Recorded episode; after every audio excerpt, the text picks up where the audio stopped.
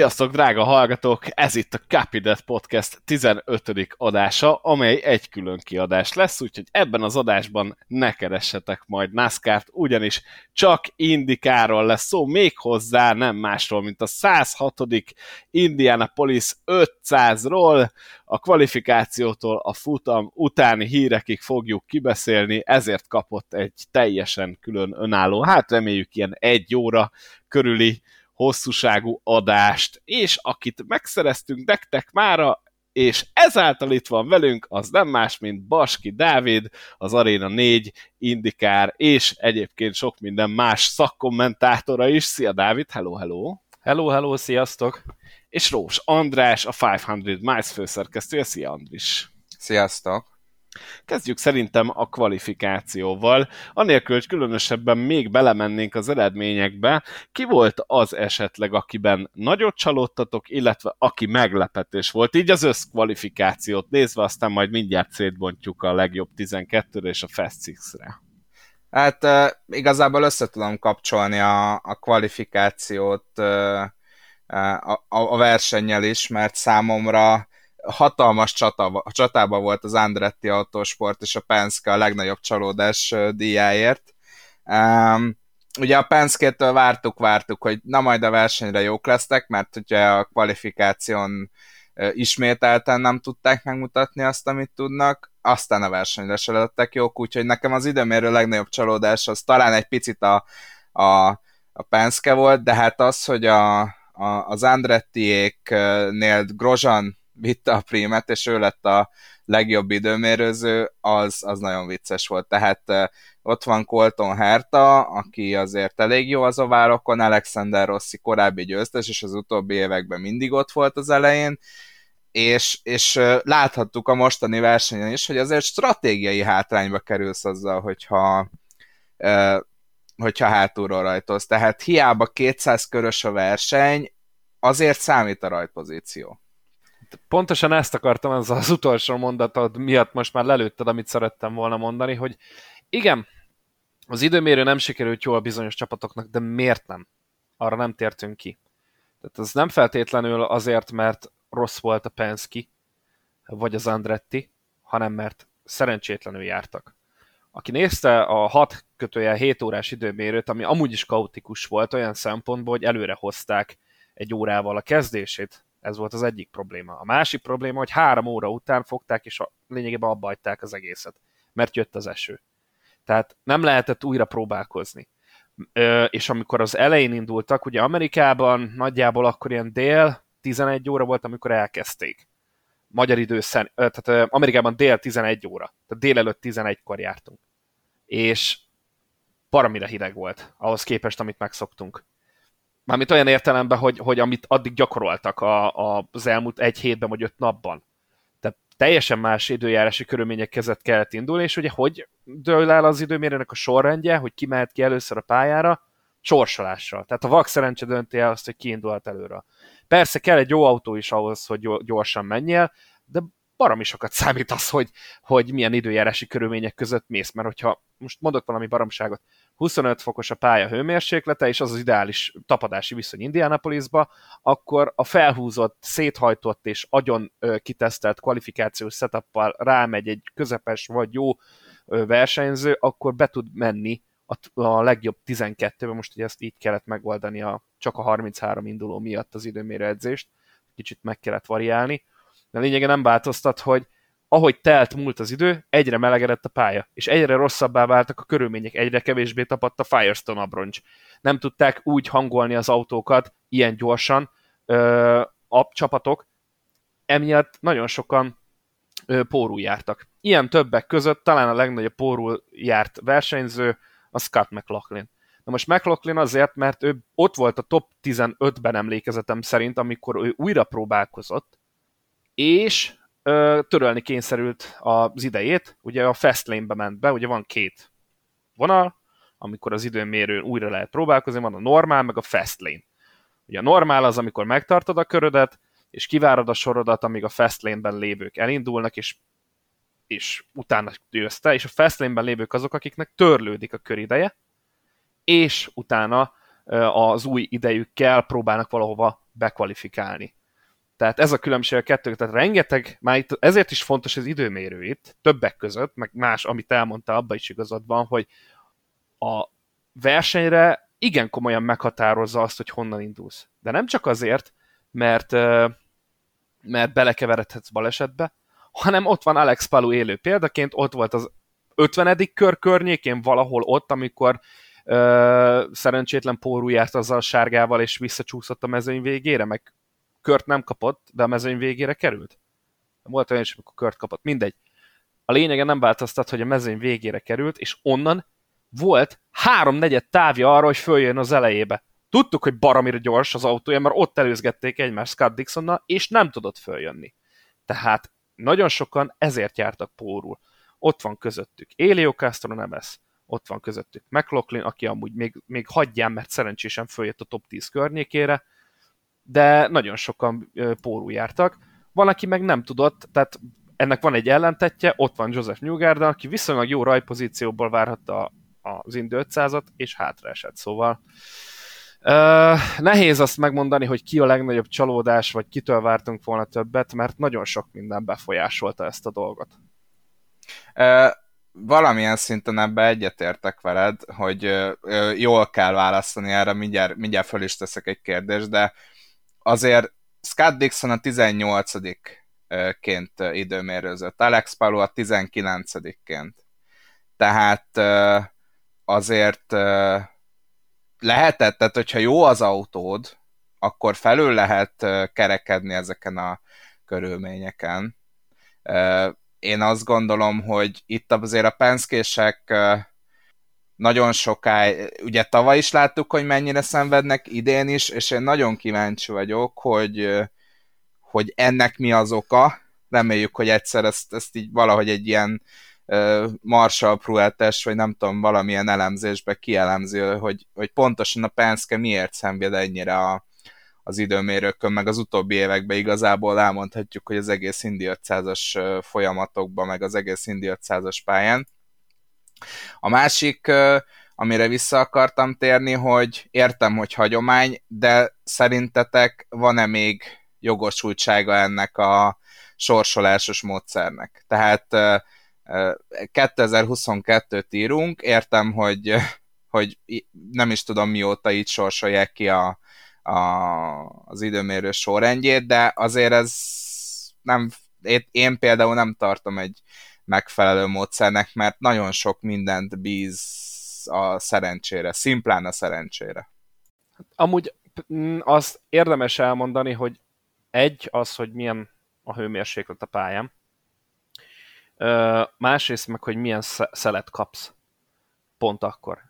Nagyon sokan nem gondolnak bele, hogy amúgy baromira fontos az, hogy éppen milyen szerencse, tehát hogy, hogy, épp, éppen kihúztad-e a lóherét, a négy levelű lóherét, vagy sem. Tehát nagyon sokban függ a szerencsétől is az, hogy hova kvalizál. Ett, ettől függetlenül nem akarom mentegetni a penszkiseket, de nagyon nehéz itt bekvalifikálnod magadat hát most itt ebben a rendszerben a legjobb 12 közé.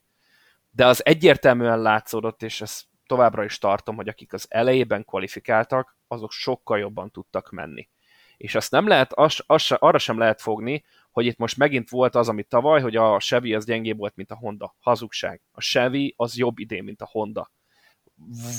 Lehet, hogy egy körön jobb volt a Honda, de hogy a Chevy az a verseny jobb volt az én szememben, bár erről még elemzést nem láttam ö, szakértőktől, de az én szememben a Chevy az jobb volt. A rendszer, hogy ez most ez a sorsolásos dolog, na, na, na ez az, amire nem igazán tudom a választ megmondani neked, hogy ez most mennyire, be, mennyire fair, vagy mennyire nem fair, mert gondolj bele, hogy az is pórul járhat, aki először húz, mert mondjuk neki pont abban az időstádiumban van egy baromira süt mondjuk a nap, tűz a pályára, és akkor ott van a 15.-20.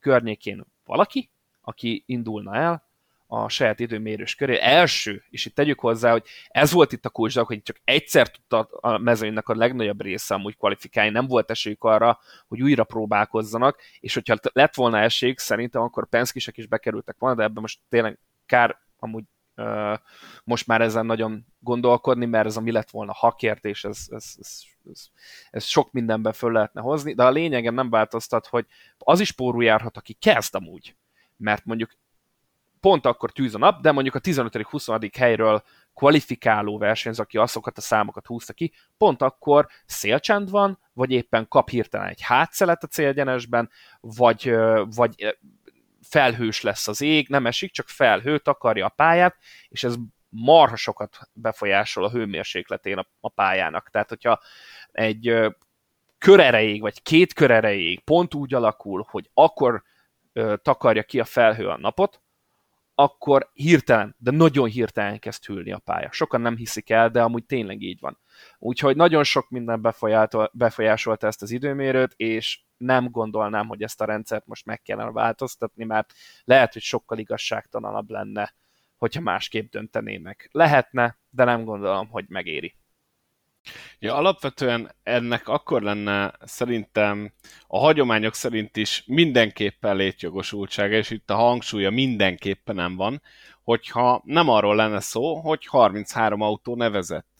Mert így, hogy igazából épp, hogy megvolt a field, ugye a rajtrács, így nem tudom, hogy mennyire van értelme ezt, ezt továbbra is megtartani. Én azt gondolom, hogy ez akkor balanszolna nagyon, hogyha olyasmi elven próbálnánk ezt az időmérő sorrendet kihozni, hogy a bajnokság állása szerint például ki hogy áll, és ugye ilyenkor érinteni nagyon hátrányosan azokat, akik úgymond beugranak egy Indi 500 erejéig, de most ilyen pilótából nem volt azért olyan mérhetetlenül sok.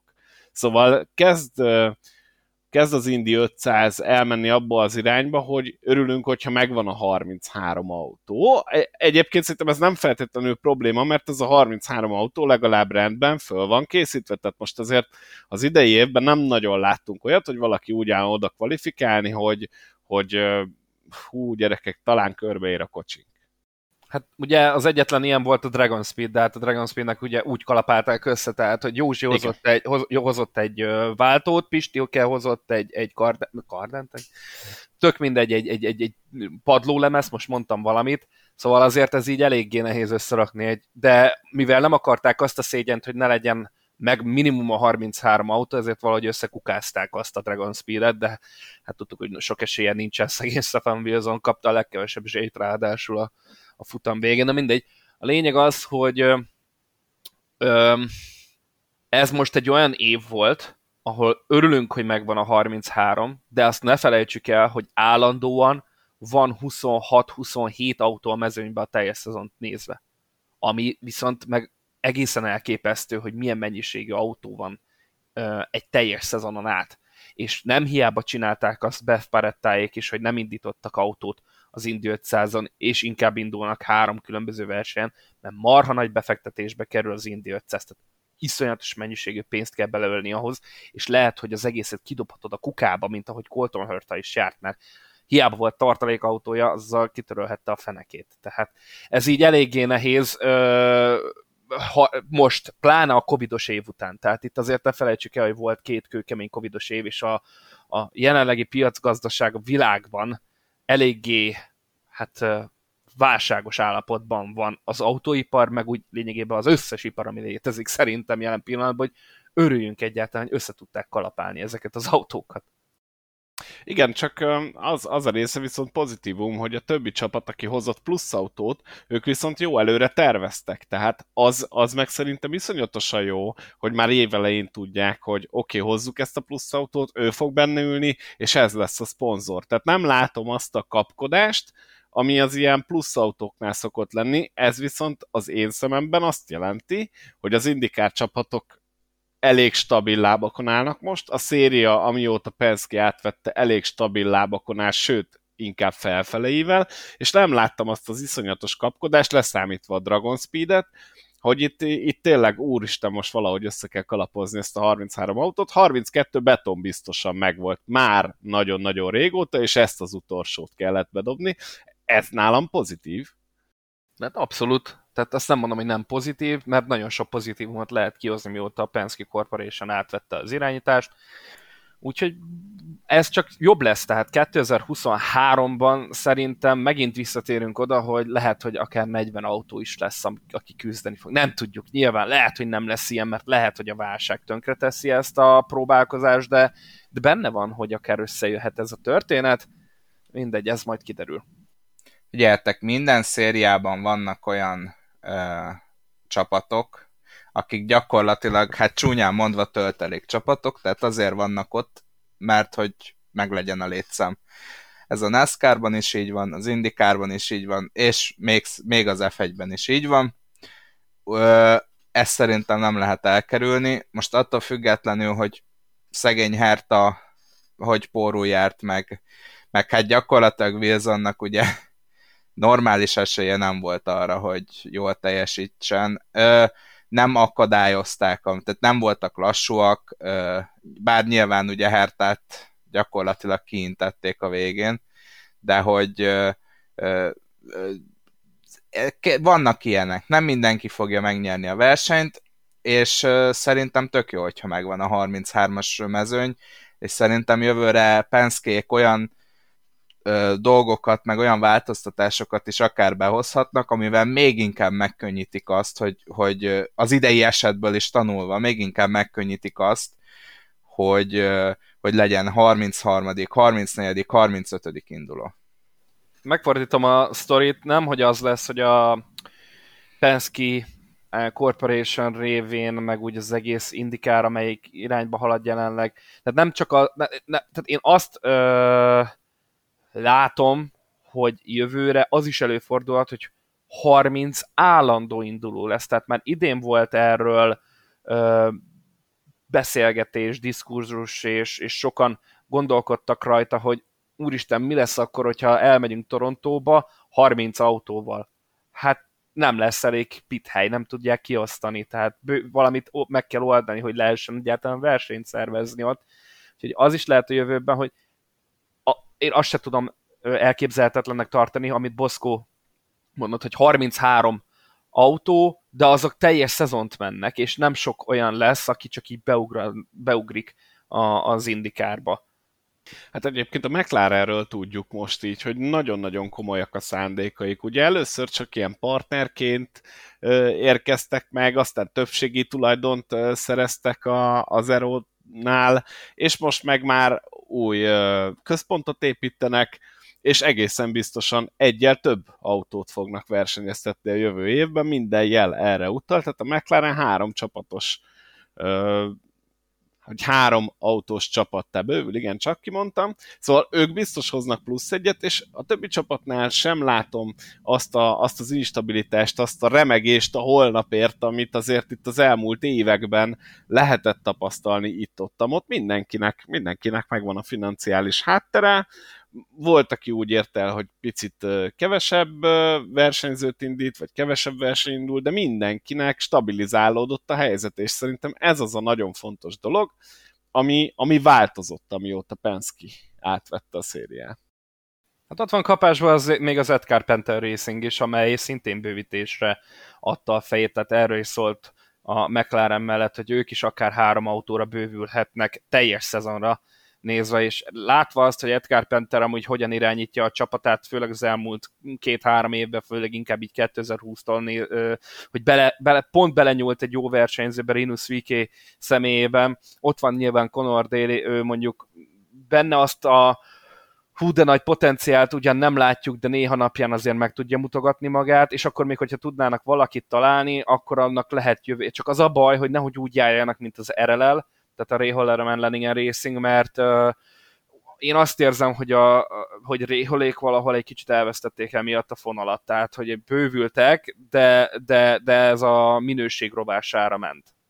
Igen, ez az, amiről a McLarennél is beszélnek, hogy itt az idei évre is meg tudták volna csinálni ezt a három autót, akár még versenyzők is lett volna rá ugye Montoya személyében, de nem akarták ezt a dolgot elkapkodni, hanem szépen lassan fölépítik hozzá hátteret. Az viszont mindenképpen látszik, hogy komolyan és hosszú távon számolnak az indikárral és az amerikai jelenléttel.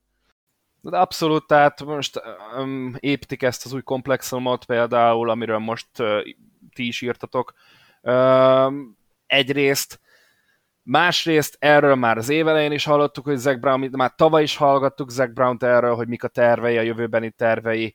A McLaren folyamatosan bővíti a, a csapatát, mind a Formula 1 mind az Indikárban, és akkor még együtt is próbálják ugye bemutatni az autóikat, ahogy évelején is láthattuk, hogy mivel fognak indulni.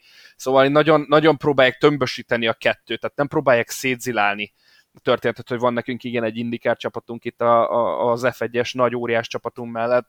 Szóval jó, jó irány mutat a McLaren is ilyen szempontból, és, és igen, tehát valóban mérnöki gárdára és egy jó versenyzőre van szükségük, és most már tudjuk azt is, hogy Patricio Ward nem fog menni a Formula 1-be, tehát az, hogy én véleményem szerint 2025-ig aláírt, ezzel lényegében eldölt az, hogy inkább marad egy stabil indikáros pilóta, aki az indikár bajnoki címekért küzd, mint sem, hogy elmenjen a Formula 1-ben és próbáljon ott valamilyen álmot kergetni, amiből sok jó szerintem nem kevered neki. Én mondjuk ki nem zárnám, mert a McLarenhez írt alá, az viszont két utas, tehát hogyha valami esetleg, mondjuk tegyük föl, hogy a Hörta leváltja Ricardot, most csak ilyen elméleti síkon, mondjuk év végén, és nem évközben, és nem válik be. Én nem tartom elképzelhetetlennek, hogy egy-két éven belül mondjuk, hogyha Óvornak kitart a, a jó szereplése, már pedig most úgy tűnik, hogy újra ö, megtalálta magát, meg a tempóját, már egyáltalán tartom kizártnak, hogy rápróbáljon a McLaren. Szerintem nagyon sokban fog ez függeni attól is, hogy Andrettiék jönnek az F1-be.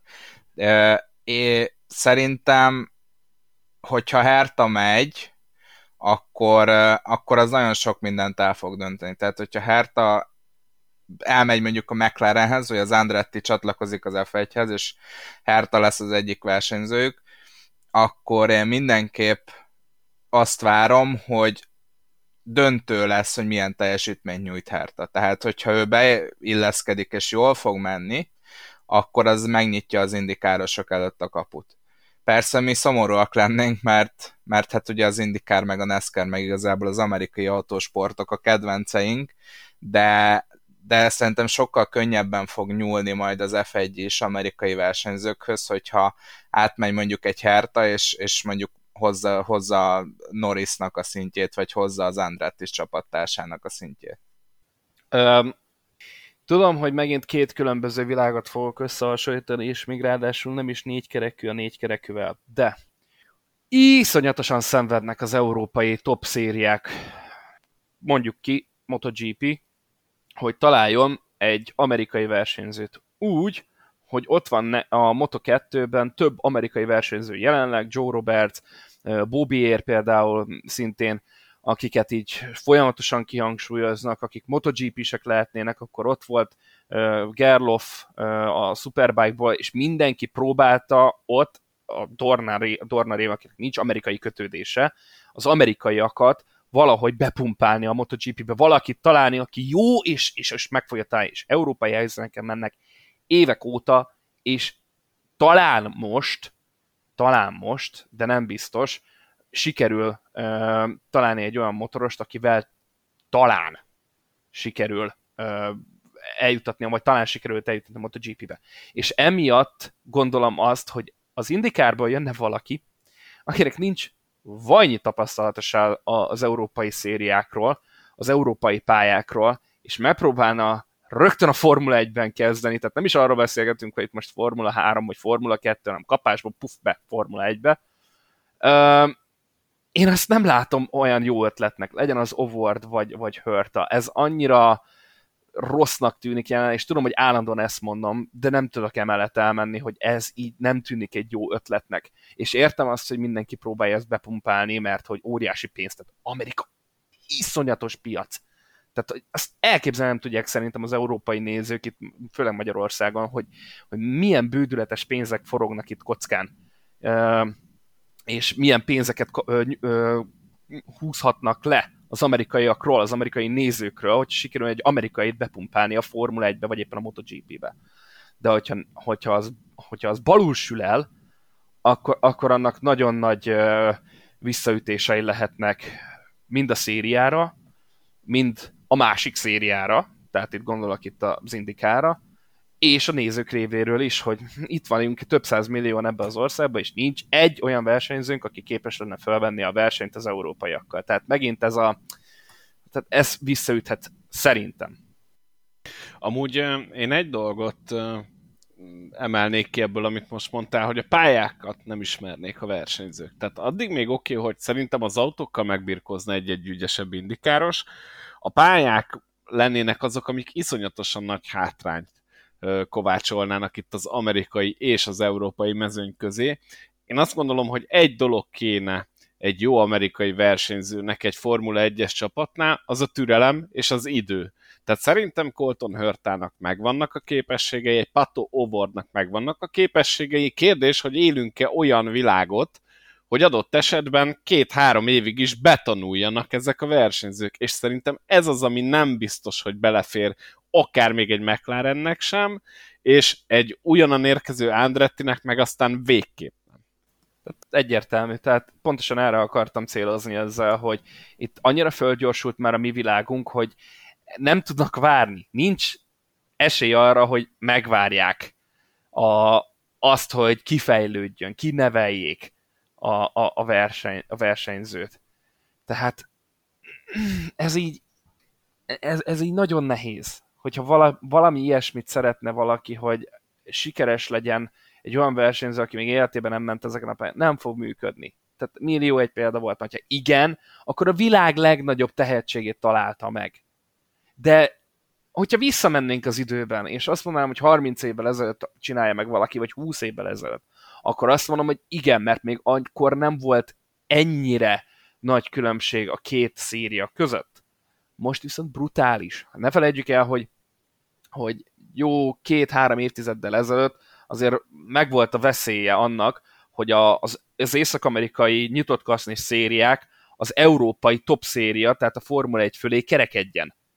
De megölték ezt a lehetőséget, de majdnem meg volt rá az esély, és, és több olyan pilóta is volt, aki jött ugye Észak-Amerikából, és lett Formula 1-ben nagyon nagy uh, sztár.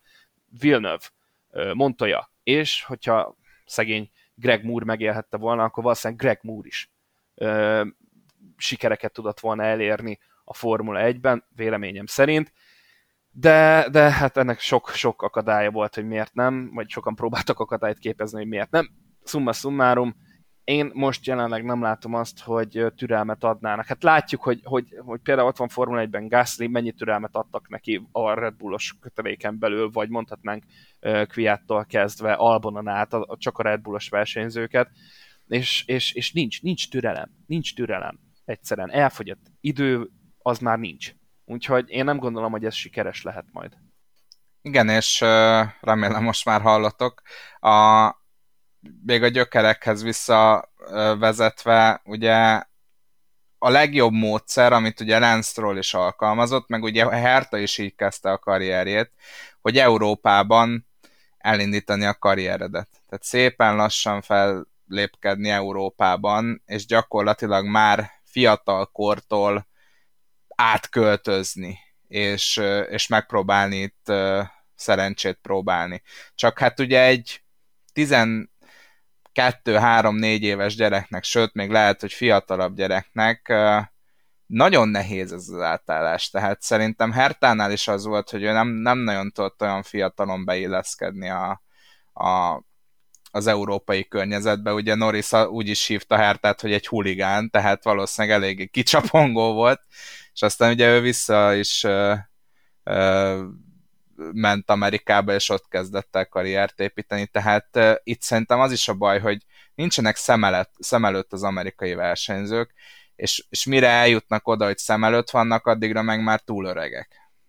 No, legyen ez a záró gondolat ezzel a topikkal kapcsolatban. Kagyarodjunk vissza egy picit a kvalifikációra, ugyanis 12 ember folytathatta azt a vasárnapi napon, ez, ezek pedig Rhinus VK, Pato Ovord, Felix Rosenquist, Palu, Kanaan, Jimmy Johnson, Ed Carpenter, Marcus Ericsson, Romain Grosjean, Scott Dixon, Will Power és Takuma Sato voltak ők voltak azok, akik megküzdhettek azért, hogy a legjobb hatba bekerüljenek, és a Fat Six eseményen is részt vegyenek, ahol ugye már csak ők mentek. Ebből ugye leges legvégül Scott Dixon jött ki győztesen, rekordidővel ráadásul nyerte a kvalifikációt, soha senki nem futott még olyan gyors négykörös átlagot, mint Dixon.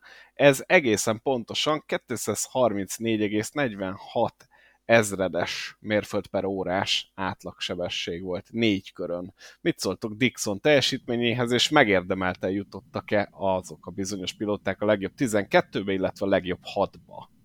Hát a Ganassi az egész májusban nagyon gyors volt, úgyhogy nem nagyon volt nagy meglepetés, hogy ennyien eljutottak a, a, a top 12-be, meg ugye, ugye a top 6-ba. Dixon meg a Paul király, ugye ötötször nyerte meg a, vagy szerezte meg a Polt Indianapolisban, és hát ugye majd visszatérünk rá, hogy megint nem tudta csak saját hibájából győzelemre váltani azt. Számomra egy picit meglepő, hogy ekkor rekordokat döntögetnek. Ugye az aeroscreen miatt elméletileg az autó súlya az e- emelkedett. Tehát ezt talán majd itt Dávid elmondja, hogy, hogy miért lehettek ekkora sebességek. Nyilván az időjárás is segített, de, de hogy engem eléggé meglepesz, hogy, hogy ilyen, ilyen rekordok dőltek meg most uh, Indianapolisban. Uh, úgyhogy egyértelmű, hogy Dixon megérdemeltem volt Polba, és uh, nyilván a meglepetés ember az Rinus VK lett volna, de, de igazából Dixonnal se lehetett elégedetlen a közönség, mert, mert egy nagy bajnok, legendás versenyző, és, és hát ő a Paul király Indianapolisba. Egy-két javítás, tehát még továbbra is Ari Lyondike az, aki tartja a négykörös átlagsebességben a rekordot. De az nem uh, Polkör volt. Az nem Polkör volt, csak ezért mondtam azt, hogy kijavítsam egy picit Boszkot, tehát a legjobb négykörös átlagot Scott Dixon produkálta, de mint polpozíciós kör, tehát hogy mint polpozícióért futott leggyorsabb négy átlagot produkált Dixon, és ez amúgy összességében az időmérőket tekintve, ami nem a pólért zajlott, ott a második, mert ugye Scott Brayton verte meg, aki szintén 96-ban, mint Ari Lyondike futotta meg a másik leggyorsabbat ugyanazon az időmérőn. Viszont Egyrészt az időjárás, ahogy Morfi is mondta, az az egyik, ami okozta ezt. Másrészt, igen, aeroscreen, nehezek, le vannak súlyozva, viszont azért azt nem felejtsük hogy évre évre azért próbálják ezeket a motorokat, amik a Chevrolet meg a Honda-nál, még akkor is, hogyha nagyon minimálisat lehet rajta faragni, azért próbálnak rajta faragni. Tehát nem hiába tudod gyorsulni a Chevy a tavalyi évhez képest, tehát, vagy valami pár lóerőt ki tudnak sajtolni, akkor az már bődületesen sokat számít. Tehát ezt elmondták az évelei tesztek során is, például a Penskisek, hogy, hogy az autóval, amit ugye le is domináltak az évelejét, az autóval sokkal, de sokkal jobban lehet most már a gázpedállal játszani, tehát nem csinál olyan ideges mozgásokat, és ugye drive-by-wire rendszer van, ne felejtsük el,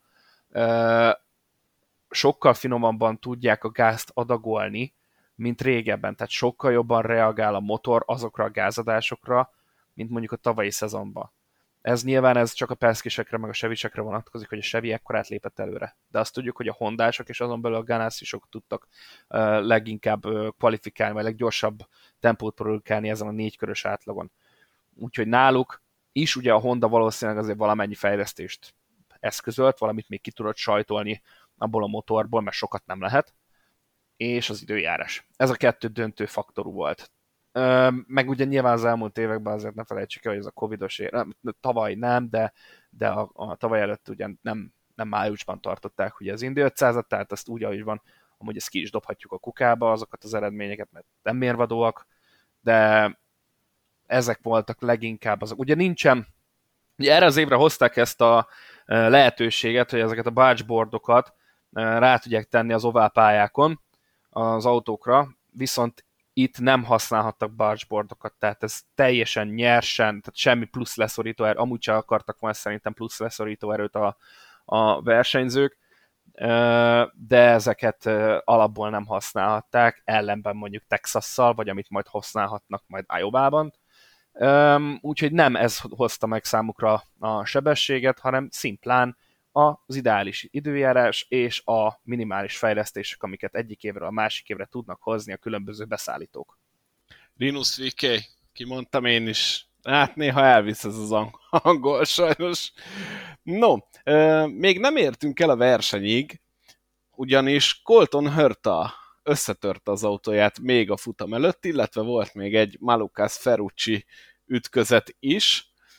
Mennyire nyomta rá szerintetek Hört a teljesítményére a futamon ez a baleset a nyomát? Ez eh, nem csak Herta teljesítményére nyomta rá, hanem szerintem az egész Indy 500-ra egy kicsit. Tehát ha valakit megnéztem volna egy, egy top autóval, kicsit a mezőny második feléből felzárkózni, az Colton Herta. Tehát ha megnézitek, akkor amit már Dávid is mondott, hogy a mezőny hátuljából olyan igazi előzéses felzárkózásokat nem nagyon láttunk. Tehát inkább stratégiával jöttek előre az emberek, viszont, viszont Hertánál én azt érzem, hogy ő biztos, hogy megpróbálta volna. És egy picit sajnáltam emiatt, hogy, hogy nem tudott normális autóval menni. Ugye gyakorlatilag azt, azt az autót, azt az Indy 500-ra építették, amit ő összetört, és és óriási balesetet szenvedett vele, felborult, meg, meg hát ugye be is kellett küldeni őt a, a Medical Centerbe, hogy azért megcsinálják rajta az agyrázkodási tesztet, szerencsére megkapta az engedélyt, hogy induljon, meg, meg alapvetően, hogy rendben volt, az is tök jó, de, de azt az autót leírták, tehát azt nem lehetett volna összerakni vasárnapra, ugye pénteken történt ez a baleset, az, az úgynevezett Carb Day-en, Um, és, és az, azt az autót alakították át, amit, amivel megnyerte az Indy GP-t, ami nyilvánvalóan nem fogja ugyanazt tudni, amit, amit gyakorlatilag az Indy 500-ra építettek, meg fejleszgettek egy hónapig májusban, megállítottak be. Ráadásul még habatortán, ugye az Andretti engedélyt kértek az Indikártól, hogy megtehessenek installációs köröket az Indi 500 rajtja előtt, azonban az, az Indikár ezt elutasította. Ezt majd Dávid elmondja, hogy, hogy ez egy bevett szokása, vagy, vagy megadhatta volna az engedélyt, és azt hiszem ki volt, ugye Malukas volt a másik, akik ezt az engedélyt kérték, mert neki is gyakorlatilag újjá kellett építeni az autót, és ők sem kapták meg, tehát ez van. Hertá, Hertának gyakorlatilag ott, ott véget is ért a hétvégéje, hogy meg az egész májusi hónapja, hogy fejjel, fejtetőre rakta a, a, a Hondáját. Eléggé nehéz kérdést tettél fel ezzel, megmondom őszintén, hogy Carb Day után volt-e már olyan, és most hirtelen nem fogom neked megmondani, bevallom őszintén, hogy volt-e olyan, akinek engedélyt adtak arra, hogy egy installációs kört csináljon valamikor, mert ugye a Carb Day az konkrétan az utolsó nap. Tehát utána a szombaton nem történik semmi, ott ugye nyilván vannak olyan protokolláris dolgok, amiket végig kell csinálni a versenyzőknek, házról, ugye bizonyos házakhoz, családokhoz ellátogatnak, bla, bla, bla, bla, millió egy ilyen promóciós dolgot csinálnak. Tehát, hogy az szombat, az a média, meg, meg ezek a promóciós dolgokkal foglalkoznak, vasárnap, meg csak konkrétan a versenyre. Tehát nincs, nincs arra úgymond lehetőségük, hogy ö, ö, ilyenekkel foglalkoznak, és ezért szerintem, de nem emlékszem, hogy mikor adtak ilyet, ha adtak ilyet valamikor ö, lehetőséget. Úgyhogy szerintem nincsen rá opció, nincsen rá lehetőség, csak nagyon, nagyon-nagyon kritikus helyzetben. Most tehát gondolj bele, nyilván ö, Hörtának, meg a csapatnak azért volt megfelelő mennyiségű adata arról, hogy hogyan kellene beállítani azt az autót, és nem e, tudták úgy beállítani teljesen kottára ugyanolyanra, amilyen volt. Mert azt lehetett látni, hogy az az autó, annak rohadt nagy problémája volt, tehát konkrétan az, az életveszélyes volt. Most lehet, hogy túlságosan is uh, túlzok ezzel a, a dologgal, de az össze-vissza keresztbe kasul jobbra-balra, azzal nem lehetett menni, és akárhogy faragták menet közben, az sehogy nem volt jó, ott alapból problémák voltak, úgyhogy az lett volna a megoldás, hogy nem teri össze így azt az autót.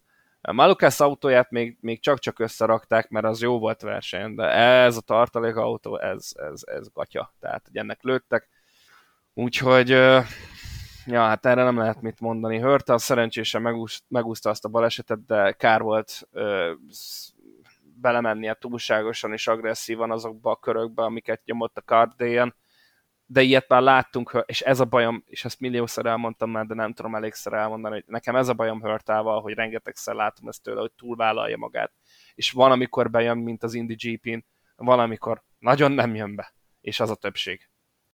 De amikor bejön, akkor viszont iszonyatosan látványos, és imádjuk. Egy dolgot viszont megnyert a Team Penske a hétvége folyamán, vagy a teljes rendezvény folyamán, ez pedig nem más volt, mint a Pit Stop Challenge, ugye a pit kiállások bajnoksága, 10,949 ezred másodperc volt a győztes idő, és ezzel 17. alkalommal tudhatta magáénak ezt a bajnokságot a Penske. Hát igazából a futamon nem láttunk tőlük olyan túrosz kiállást, ezekkel nem volt probléma, valahogy a tempó tempó nem volt meg a Penskinél, és akkor ezzel át is kanyarodhatunk a versenyre, amelyet Markus Eriksson nyert meg, és fölteszek egyből egy nagyon gonosz kérdést, és ezzel szerintem fogunk tudni csámcsogni, mikortól számít valaki indikáros versenyzőnek, és nem, ahogy az egyik hazai portál fogalmazott, ilyen lesajnált, kidobott F1-es versenyzőnek, mert Ericsson szerintem rengeteg munkát beletett abba, hogy ide eljusson,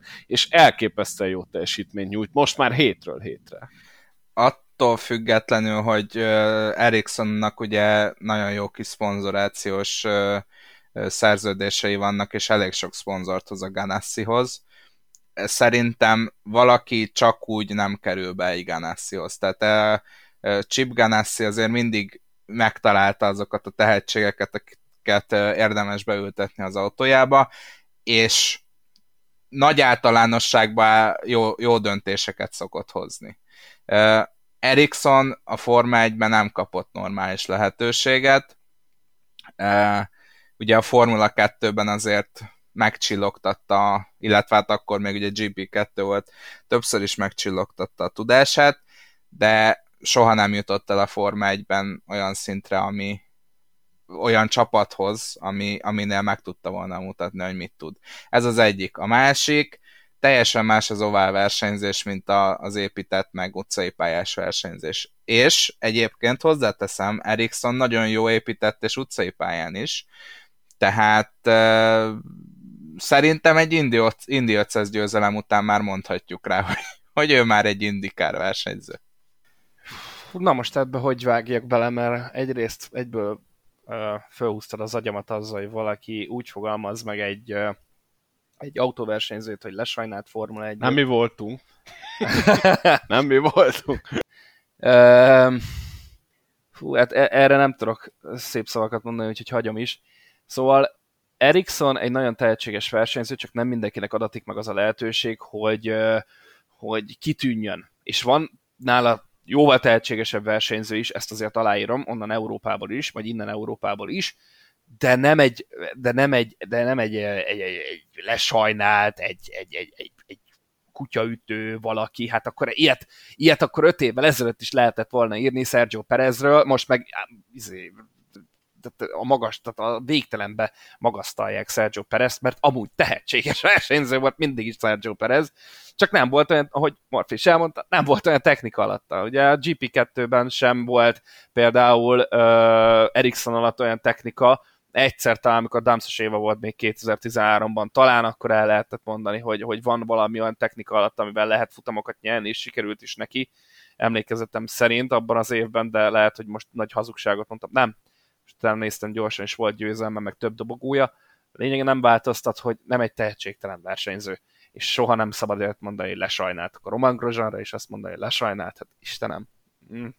Ne akarjunk már ilyen szenzáció hajhá, haj, hajház cikkeket írni, meg ilyen szövegeket, egyszerűen annyira unalmas, és most már 2022-t írunk, talán föl kellene nőni egyeseknek, de mindegy. Uh, amúgy, Ericsson. amúgy lehet, hogy irónia volt, de nem olvastam végig a cikket. Lehet, Hát, hogy rem, irónia hát volt, remél, De remélem. biztos, hogy a cím az ez van.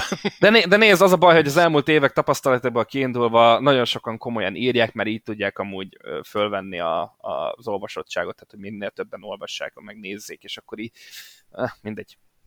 Ericsson egy nagyon ügyes versenyző, egy nagyon tehetséges versenyző, és hogy Morphy is elmondta, Chip Ganassi nem hiába vitte oda a csapatába. Egy, uh, kik, persze, kell egy év, kell egy folyamat, amíg, amíg belerázódsz a dolgba. Lásd, Scott McLaughlin. Ide jött, az első szezon a tanulásról szólt, a második év már teljesítésről, és mit látunk, hogy majdnem az első két futamot behúzta, egy kanyaron múlt, hogy behúzza az első két futamot. És akkor ő mi? Tudom, és emiatt megint Én, kapni én fog. olvastam, hogy ő mi. Igen, tudom, meg egy túrautós srác, igen, tudom. Szóval ö, vannak azok az emberek, akik egyszer nem tudják meg, megérteni, hogy van, aki tehetséges, ért egy bizonyos autótípushoz, és itt most a hátsó kerekes autókról beszélünk elsősorban, és, és képes alkalmazkodni, mert van egy olyan tehetsége, tudása és szorgalma ahhoz, hogy, hogy beletanuljon ebbe a dologba. Ez történt McLaughlin-nal, és ez történt Ericssonnal, és Ericsson, ahogy szó esett róla, nyert tavaly is utcai pályán, amúgy mind a két győzelme utcai pályáról volt, viszont van ugye egy második helye tavalyról mid ból is, és a szezon nagy részét top 10 belül teljesítette. Igen, Chip Ganassi, tudom, hogy az egyik legjobb technika, és lehet, hogy többet kéne, de van mellette olyan csapattárs, lásd, Scott Dixon, vagy Alex Palu, akik ellen nem könnyű felvenni a versenyt, vagy akikkel nem könnyű felvenni a versenyt. De szeretném megkérdezni, ki vezeti jelenleg a bajnokságot az Indikárban? Marcus Ericsson. Na hát akkor miről Az ő nevét ki tudom mondani. Így van. Marcus Ericsson vezeti az Indy 500 után. Igen, dupla pontot ért az Indy 500 győzelem, és emiatt nagyon sokat kaszált, meg amiatt, hogy sok vetétársa null, hát nem nullázott, de kevés pontot tudott összekaparni, de ez az indikár, jó napot, tehát, hogy itt bármikor bármi megtörténhet, ez nem egy kiszámítható Formula 1 ez, ez az indikárban bármikor előfordulhat, hogy egy addig ismeretlenebb, vagy középszerűnek tűnő versenyző hirtelen nagyot ugrik előre, mert ez rendszeresen előfordult az elmúlt szezonok során. Marcus Ericsson ö, az a baj, hogy Scott Dixon lefoglalta már az Iceman becenevet, de simán rá lehetne dobni Marcus Ericssonra, mert hogy fölállt a pódium, fölvitte a lift az autóval együtt, kiszállt, és így mosolygott, és mint aki belett volna tétve, amúgy esküszöm, úgy néz a kamerába, meg a riporterre, mosolyog, és, és közben nyilván elcsuklott a hangja az interjú közben, mert tényleg amúgy egy nagyon érzelmes srácról is van szó, de így egy kis fiú, így 30 éves, olyan hiszem 30 éves Erikson, néz, és, és így, így teljesen nyugodtan, rezzenéstelen arca jóformán, így, így vigyorogok, nem úgy ugrabugrált, mint mondjuk tavaly Elio Castroneves, megmászta, mint, mint pókember a, a, a kerítést, fetreng a földön, hiperaktívvá válik, felment az emelvényen, lifttel, belenézett a kamerába, mosolygott, és értem, na most akkor mi van? Elképesztő forma, én nagyon csípem ezeket a karaktereket az, az autósportokból, és innen az indikárból leginkább rengeteg karaktert lehet látni, úgyhogy én, én, én úgy gondolom, hogy Ericsson ide megérkezett Amerikába, ez a negyedik szezonja, és felejtsük el ezt, hogy mi volt Európában. Ez most már az Indikár, ez most már Amerika, itt, itt erre a karrierére kell most itt fókuszálnunk, és nem a múltjával foglalkozni, és nem arról írogatni még mindig, hogy ő egy lesajnált Formula 1-es versenyző. Egyébként én ezt egy picit uh, annak is érzem, és, és talán itt mondhatjuk, hogy jelenleg az indikárnak ez az előnye és a hátránya is, hogy nincs egyből az az óriási nyomás a versenyzőkön, ami a Forma 1-be fogadja őket, hogy egyből teljesíteni kell, valószínűleg beülsz egy sokkal tapasztaltabb versenyző mellé, csapattá, aki a csapattársad, egyből, hogyha ő megver, akkor jön, hogy hát, igen, igen, nem vagy olyan jó, mint ez a kiöregedő félbe lévő veterán versenyző, miközben az indikárban van mögötted egy, egy biztos csapat, aki hát olyat, olyat nagyon ritkán láttam, hogy egy indikár versenyzőt fél év után, vagy egy év után kirúgnak a csapatától. Tehát szerintem mindig... Oliver. ja, igen. Ezt nem lehetett érteni, bocsánat. Még egyszer, kérlek? Uh, Oliver Eszkjút mondtam. Ja, igen. Jó, a, a, a kivétel erősíti a szabályt, igen. De, Megoldottad. de alap, alapvetően, alapvetően szerintem mindenki a- kap minimum két évet, hogy bizonyítson, és, és egy picit így kevesebb is a nyomás ezeken a versenyzőkön. Szerintem akin egyébként a legnagyobb a nyomás, az, az egy Kyle Kirkwood, aki, aki ugye ösztöndíjjal van jelen pillanatban még ebben az évben az indikárban, és, és neki valószínűleg teljesítenie kell ahhoz, hogy jövőre is ülést találjon, aztán lehet, hogy napokon vagy heteken belül jön a bejelentés, hogy azzal, hogy Rossi távozik a McLarenhez, minden valószínűség szerint, Kirkwood jöhet majd az Andrettihez a helyére. Amúgy én csak annyit akartam mondani Kirkwooddal kapcsolatban, hogy ő mm, hozta azt a pénzt is, de nem annak köszönheti, hogy ott van teljes szezonban, tehát ott azért az AJ Foytnál az, hogy jött Tatjana Calderon, és hozta a Rokitot, és adott egy olyan lehetőséget, hogy ennyire ki tudjon anyagilag jönni az AJ Foyt, ki tudják őt neki fizetni a maradékot, tehát szerintem jövőre is megoldaná, mert szerintem Calderon kisasszonyt hagyják, hogy maradjon itt, hozza a pénzt egyrészt, másrészt amúgy nem is megy olyan rosszul, ahhoz képest, hogy az első szezonja nem marad el időkben annyira, és, és nem, várunk, nem is vártunk el tőle, hogy olyan produkáljon, úgyhogy szerintem Kyle Kirkwoodnak meg lenne az AJ Foytnál is a jövője, de valóban, hogyha elmegy Rossi, akkor jöhetne a helyére valóban. Csak egy kicsit gáz, mert érted, az év elején mindenki, vagy tavaly év végén mindenki azt mondta, ú, na, Michael Andrettinek itt van a nagy tehetsége a kezében, itt van Andrettisként Indy Lights bajnoki cím, mindent megnyert előtte, minden nevelő szériát végignyert, és akkor le is igazolja ide az indikárba, erre kit hoznak, Devlin de Francescot, és így mindenki nézze, hogy what? Tehát, hogy így ezek után, meg Körkod is nézett, ezek után pedig uh, így, így jó szájízzel jönni a következő szezonra, hogy hello főnök, igen, emlékszem, hogy tavaly mi volt, de borítsunk pálylat a múltra, tehát, hogy kicsit gáz szerintem, de mindegy. Hát lehet, hogy tudtak róla, vagy megegyeztek, hogy akkor egy év AJ aztán valami majd lesz, utána majd hozzunk, hogyha lesz egy kis plusz lové innen-onnan. Viszont kanyarodjunk vissza egy picit a versenyre, illetve hát inkább kezdjünk bele, mert ugye csak Ericssonról beszélgettünk. A 39. körig kellett várni az első nagyobb csattanásra, ez pedig Rinus VK produkálta, ugyanis falba vágta az autóját a második kanyarban. És hát ez elég érdekes volt, de nem az utolsó a versenyen, ahogy ilyet láttunk. Mit gondoltok, mi történhet ilyenkor, amikor egy pilóta alatt így megúszik az autó? Ugye itt korrigálni ilyen sebességnél nem nagyon lehet, tehát eljutsz a falig. Mi történhetett VK-jel? Én menet közben azt mondtam, miközben kommentáltuk Kun Zsolt Maka barátommal a versenyt, hogy én arra gondoltam, és lehet, hogy hülyeséget mondok, hogy ugye könnyültek az autók. Mert tudod, mi volt a furcsa? Hogy ütemtervszerűen jöttek ezek a balesetek. Tehát Rinus VK kezdte el valahogy a 35. 40. ker környékén, ugye? A pont a kiállásoknál.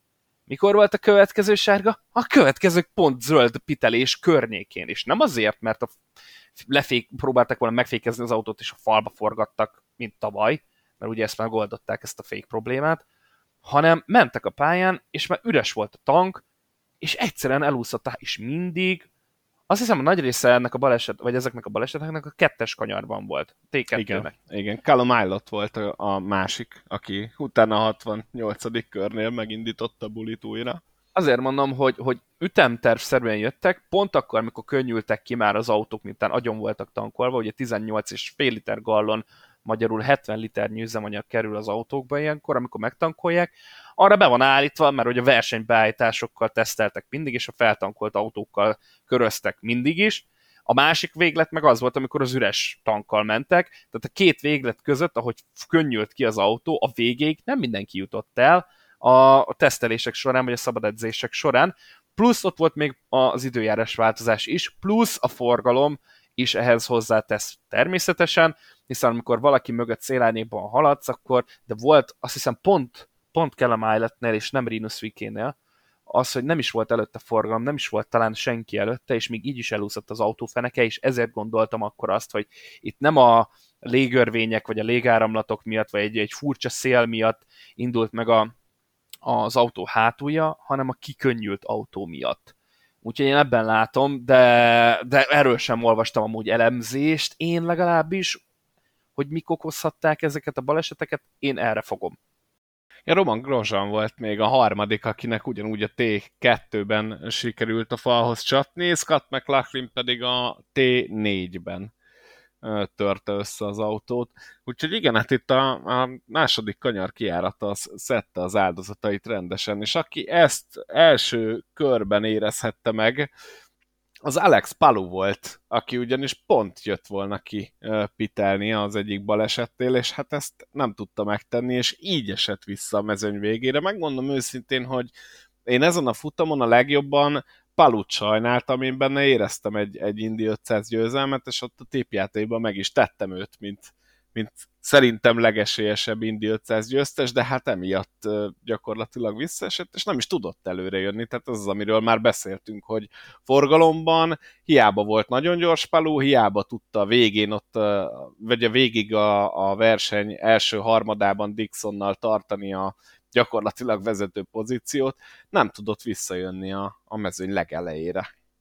Hát ez megint csak az, hogy utána a forgalomból visszajönni előre nagyon nehéz, ahhoz nagyon nagy szerencse is kell, hogy pont úgy jöjjenek ki a sárgák neked, hogy kevesebbet kell. Tehát ugye például Palu azt csinálta, hogy ugye be kellett jönnie neki a sárga alatt, úgy, hogy le volt zárva a pit road, egy emergency fuel tehát egy, egy, egy vészhelyzeti tankolásra, hogy nehogy kifogjon.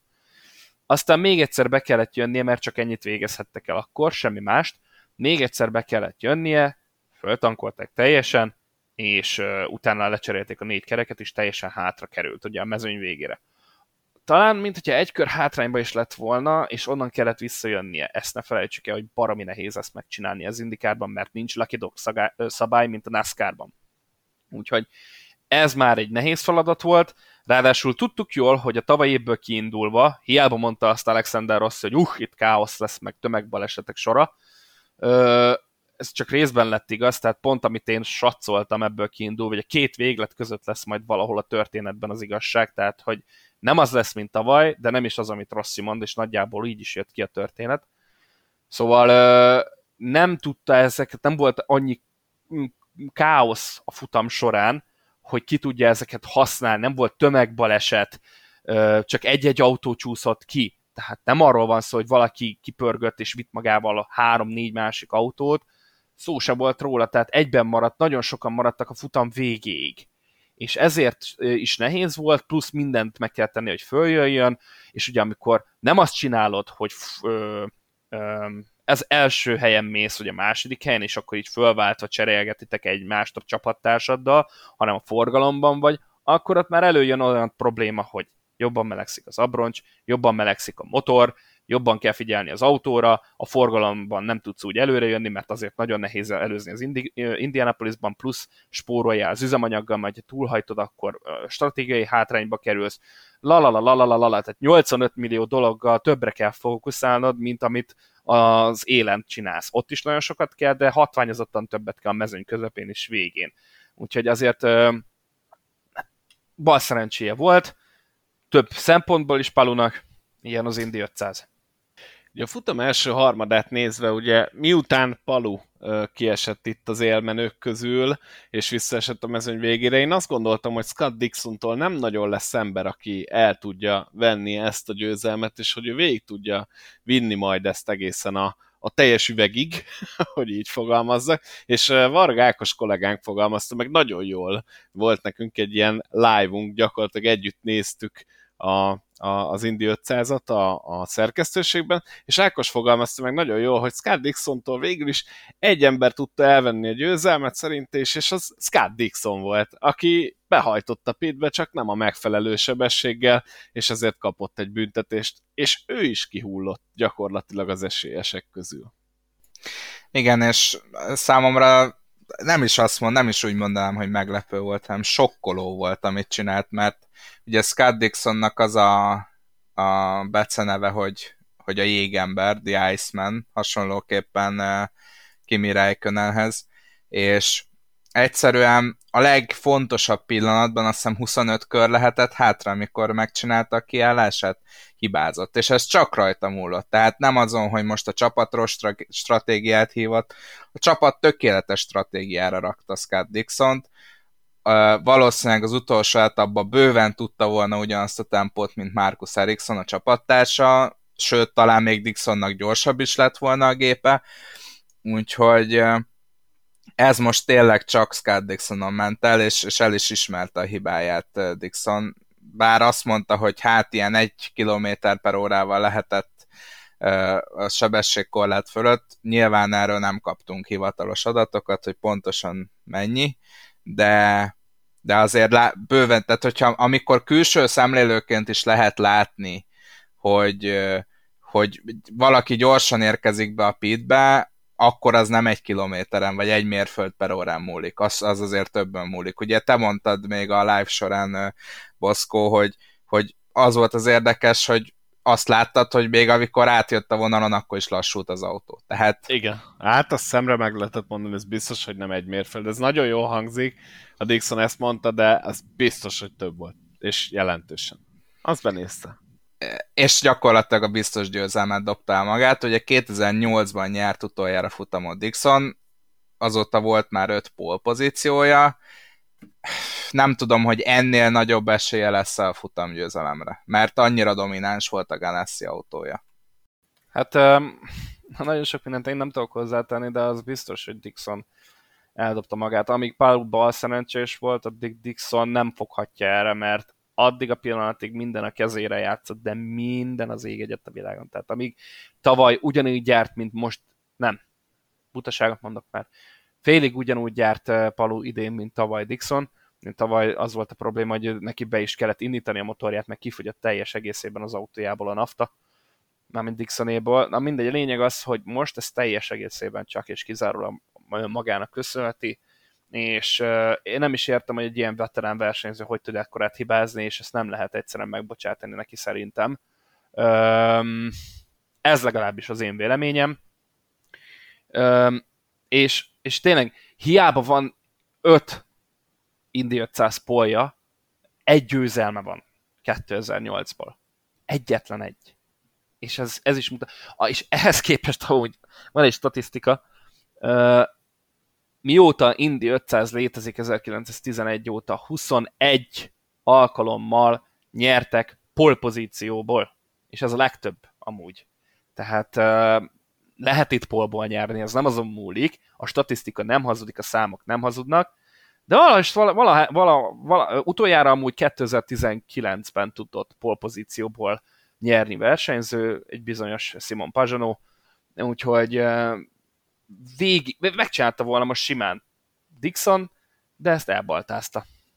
Ezt el. Viszont Marcus Ericsson nem, aki egész végig jó tempót diktált, tehát számomra egyáltalán nem volt meglepetés, hogy a végén oda tudott keveredni a legelejére. Tette ezt a két McLaren-est átlépve egyébként, zseniálisan előzte meg, és egy dolgot mondjatok meg nekem, amikor ugye megtörtént, ugye Jimmy Johnson hat körrel a vége előtt falba vágta az autóját szintén. Emiatt az Indikár piros zászlót hozott be, hogy nehogy sárga alatt legyen vége a futamnak. Ez az egyik, amit, amit bedobnék, mint téva, és erről szerintem akkor azért lesz egy pár gondolat. A másik pedig egy picit tovább lépve, és akkor egybe is lehet fűzni, hogy az újraindítás után Ovord megtámadta Ericssont. Én nagyon sajnáltam volna még McLaren érzelmüként is, hogyha Ericsson elbukja ezt a győzelmet. Ovord megtámadta Ericssont, és mellé ment azonban én úgy láttam, hogy nem csinálta végig a manővert, inkább visszahúzódott, meg én nem látta 110%-osan biztosra, hogy ő ott tud előzni baleset nélkül, és így Ericsson végül is megérdemelten nyert, én azt gondolom. Eleve átlépett Rosenquisten és, és Ovordon, az újraindításnál, és, és a piros zászlót követően pedig megtartotta a vezető pozícióját, zseniálisan védekezve, tehát le a kalappal Ericsson szerintem mindent bemutatott, amit egy Indy 500 győztesnek be kell mutatnia egy futamon. Mit gondoltok erről az egészről? Először akkor talán beszélgessünk a piros zászlóról. Uh, felháborított. Én megmondom őszintén, engem felháborított. Tehát a, az Indikárnak uh, ez a két színűsége, hogy hát mi nem csinálunk green-white checkered szabályt, mert nem akarjuk, hogy ez legyen az Indianapolis 508 vagy 510. Tehát ez az Indianapolis 500, tehát leintjük a versenyt, amikor vége az 500 mérföldnek. Majd négy körrel a verseny vége előtt beintenek egy piros zászlót, csak hogy zöld alatt érjen végig a verseny, és hogy csak hogy sót csináljunk, ez szerintem nem egy jó reklám a szériának. Tehát akkor legyen egy rendes green-white checkered szabály az indikárban is, úgy, mint a NASCAR-ban. Ez a lehető legrosszabb módszer, hogy akkor most három körre elengedjük egy, egy olyan baleset miatt beintve a piros zászlót, ami azért valljuk be nem ért volna piros zászlót, tehát ennél volt sokkal nagyobb baleset is a versenyen, ami miatt nem lengedtek. Úgyhogy ez nem volt egy jó reklám az indikárnak.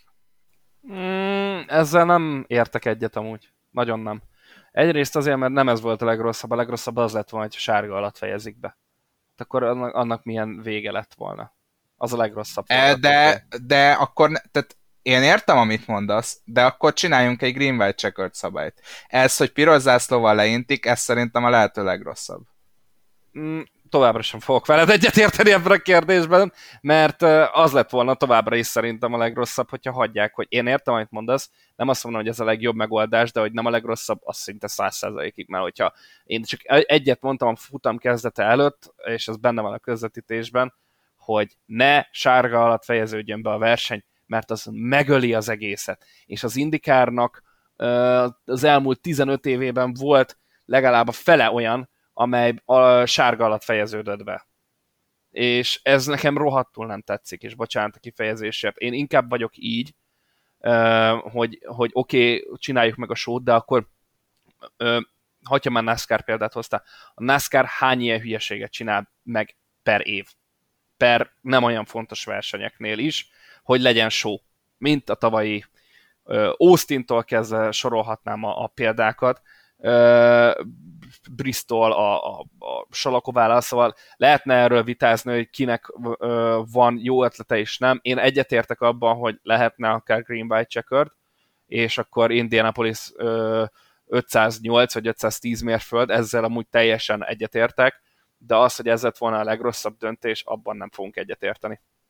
Én szerintem kicsit ez a kérdéskör túl van bonyolítva. Én megfognám onnan, hogy tegyük azt az alapelvet első helyre, hogy a versenynek zöld alatt kell végérni, ahogy te is mondtad, Dávid, szuper, és a Green White Checkered helyett, ami egyébként szerintem is egy jó megoldás lenne, de hogyha nem akarunk Indianapolis 508-at semmi, akkor egész egyszerűen azt kellene csinálni, hogy kiállunk, mint indikár, és azt mondjuk, hogy gyerekek, törekedni fogunk arra, hogy a verseny zöld zászló alatt érjen véget. Tehát hoztunk egy olyan szabályt, hogyha a versenyen az utolsó X körön belül baleset van, ami veszélybe sodorná a zöld zászlós célbaérést, piros zászlót fogunk lengetni a sárga helyett, és ez innentől minden alkalommal így lesz. Hm? Én szerintem ez amúgy megvan a driver uh, briefingnél mondva, tehát hogy lehet, hogy ezt ők amúgy megbeszélik a versenybizottsággal vagy versenyfelügyelőséggel, Szerintem ez, ez amúgy letárgyalják, nem tudom. Az az de igazság. nem lenne tisztább úgy, hogyha nem csak ott beszélnék meg, hanem velünk is? Hát nézd, annyi hülye szabály van, amit nem tartanak be a világon a legnépszerűbb autósportokban sem, lásd Monaco. ez hogy... egyszerű, nem? Hát lehet, lehet, nem tudom, tehát, hogy valóban van igazság abban, amit mondasz, csak azt hiszem, hogy ez már kicsit egy szőrszálhasogatás valamilyen szinten, de, de igen, a, én továbbra is mondó vagyok, hogy inkább akkor úgy lenne a legtisztább, hogy, hogy Green White Checkered, és engedjük el ezt a Indianapolis 500-at, mindenféleképpen 500-as távot belül hagyjuk. Bár azt, a, ugye a Green White Checkerednél, és segítsetek ki ebben, ott hány alkalommal? Lehet akár négy-öt hosszabbítás is, vagy kettő után Vég, a harmadik... Végtelen plusz végtelen. egy számú végtelen plusz egy számon, na ez az, amit mondjuk lekorlátoznék, tehát egy lenne a lehetőség erre, és, hogy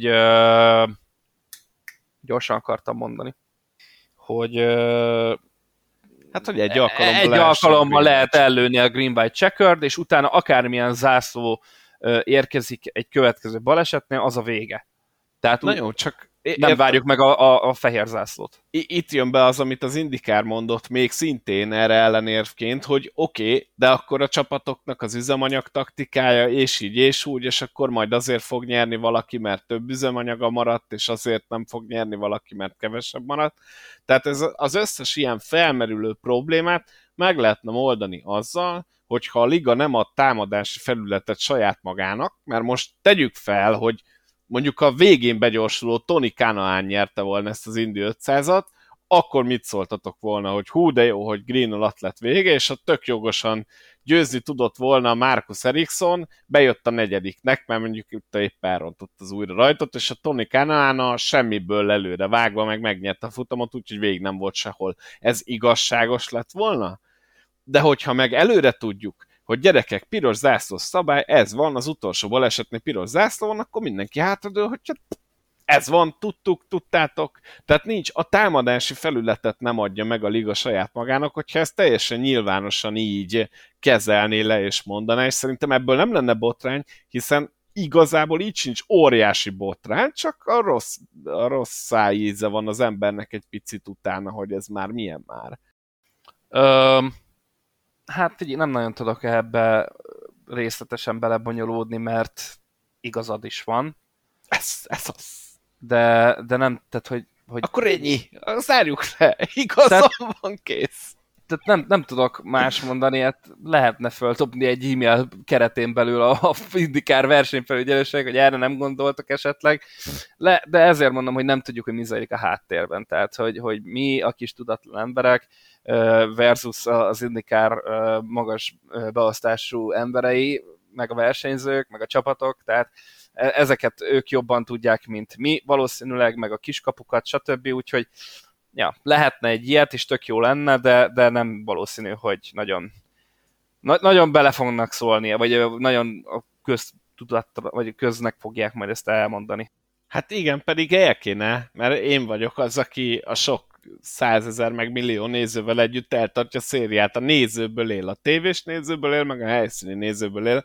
Szóval úgy gondolom, hogy egy kicsit be kéne vonni minket is. Én nekem semmi bajom nem lenne egy ilyennel, hogyha, hogyha ezt a piros zászló szabályt tudjuk, és hogy ha öt kör van hátra, crash, tudod, piros zászló, és akkor lehet menni győzelem, és sokkal nyugodtabb lenne az egész. Most sze- szerencséje van az Indikárnak, ugyanúgy, mint a NASCAR-nak az all volt a Blaney-vel, hogy újra me- hogy a Blaney másodjára, és a futamot gyakorlatilag, hogy itt is az Ericsson meg tudta nyerni, mert így nincs belőle botrány. Ha mondjuk ezt egy Kanaan nyeri, vagy egy Ovord nyeri, vagy egy Rosenquist nyeri, lett volna botrány szerintem, és tele lett volna a Twitter, meg minden ö, social media azzal, hogy hát ez el lett csalva. Ez el lett csalva, mert miért nem sárga, és akkor Ericsson nyer. Én ezt csak azt mondom, hogy ezt a támadási felületet nem hagynám meg a nétnek. Egyébként összességében szerintem egy igazán izgalmas és remek Indi 500-at nézhettünk. Nektek tetszette összegészében az egész, kezdve a kvalifikációtól a versenyen át. Szerintem remek hétvégénk volt. Bocsánat, csak én még Awardhoz, meg, meg szerintem itt átsiklottunk az Award ö, sztori fölött, hogy e, ugye lenyilatkozta, és szerintem ezt a streambe is elmondtuk, a lenyilatkozta a verseny előtt, hogy neki nagyon fontos az Indy 500 győzelem, de a bajnokság fontosabb. És bőven meg lesz elégedve egy második, harmadik helyel is. És amikor ott a külső éven elkezdte Award az előzési manővert, akkor ugye meg lehet azt csinálni, de nagyon-nagyon kockázatos. Tehát, hogyha egy picit följebb csúszol, akkor a falba kötsz ki.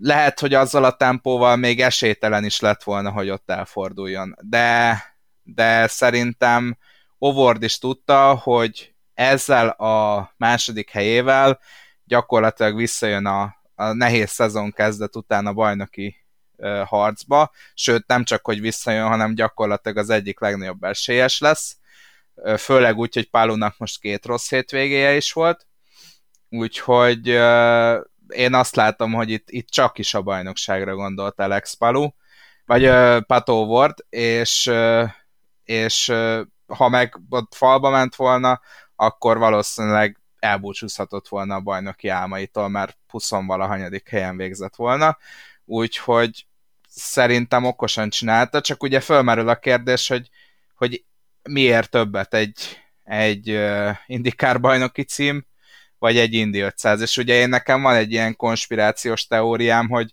hogy a szuper, az F1-es szuper pontok miatt Ovornak fontos lenne a, a, az IndyCar bajnoki cím. Hát tavaly ugyanezt mondta el Alex Palus, szóval jól szóltad el magadat, mert ő is ugy, ugyanezt mondta, amikor a második helyen futott be Élio Castro nevesz mögött. Úgyhogy hát bőven benne van, tavaly is azért azért küzdött Petó volt, hogy megszerezze a bajnoki címet, aztán a végén hát nem is volt nagyon sok lehetősége, de még bal szerencsés is volt. Idén azért meglátjuk majd. A szezon elején nem kellett volna ez a, ez a masszlag itt a szerződés körül, és nem kellett volna emiatt nagyon hátulról, hátulra kvalifikálnia magát, meg ö, hátul végezni a futamokon, ez egy kicsit megpecsételte itt a szezon elején, de az a szerencséje, hogy a Penskiseknek is egy kicsit most gödörbe került a, az idei szezonja, és amilyen jól kezdték, olyan, olyan pocsékul folytatják most. Mm, részben önmaguknak köszönhetően, úgyhogy az a legfontosabb, hogy folyamatosan, stabilan hozzák az eredményeket, mármint a McLaren részéről, legalábbis Peto Ward része. Az Indy Jeep is ö, 19. helyét azt azért nem számolom, mert az egy kaotikus verseny volt, ezt hagyjuk. De most jön az, ahol jól ment tavaly, ne felejtsük, hogy tavaly nyert Detroit, most ezen a hétvégén lesz ugye a Detroiti nagy díj, nagy díj, nevezhetjük annak. Utoljára Bellájában egy futamos hétvége, és tavaly nagyon jól szerepelt, szerencséje is volt, de nagyon jól szerepelt rajta, úgyhogy lehet tovább szerezni a pontokat, de nem lesz egyszerű, mert pont az a Marcus Ericsson van előtte a, a ponttáblázatban, aki szintén nyerni tudott, ugye a kettőből az egyiket Ericsson nyerte, a másikat Ovard. És egyébként visszatérve Boszkónak a kérdésére, hogy mennyire tetszett az Indy 500, Hát ugye én kiraktam egy top 10-es listát a legizgalmasabb Indy 500 jó befutókról, de alapvetően ugye azért a befutó elég nagyban meghatározza, hogy milyen egy Indy 500. Én, én azt mondom, hogy nem fog felkerülni a top 10-es listámra. Nem volt egyébként egy rossz verseny, csak engem egy picit zavart, ugye, ugye amit Dávid is mondott, hogy, hogy pont olyan pillanatokba jöttek a sárga zászlók, hogy gyakorlatilag olyan igazán nagyon nagy stratégiát nem lehetett kiépíteni. Ugye ott a végén próbáltak Castro nevezék, meg, meg Jimmy, meg Marco Andretti arra appellálni, hogy valahogy kijön egy sárga, és akkor és akkor jó pozícióba kerülnek azzal, hogy sokáig kimaradtak, meg hogy ennyit spóroltak. Nekik ugye ez volt az egyetlen esélyük arra, hogy, hogy megnyerjék a versenyt. Úgyhogy picit sajnáltam, hogy nem láttunk például egy olyan versenyt, a, mint, mint például Alexander Rossinak a, a 2020, vagy a 2016-os győzelme, de hát nem lehet minden Indi 500 óriási tűzijáték, úgyhogy a, a befutó tekintetében, úgyhogy alapvetően a verseny jó volt, rengeteg előzés volt, kicsit hiányoltam belőle a, a stratégiai részt, de, de alapvetően nem volt rossz verseny. Nem volt egyáltalán rossz verseny, ez teljesen jobb volt. Én, én amúgy jobbra értékelem, mint a tavait. Ezt szintén elmondtam, sőt az elmúlt évek egyik legjobbja volt.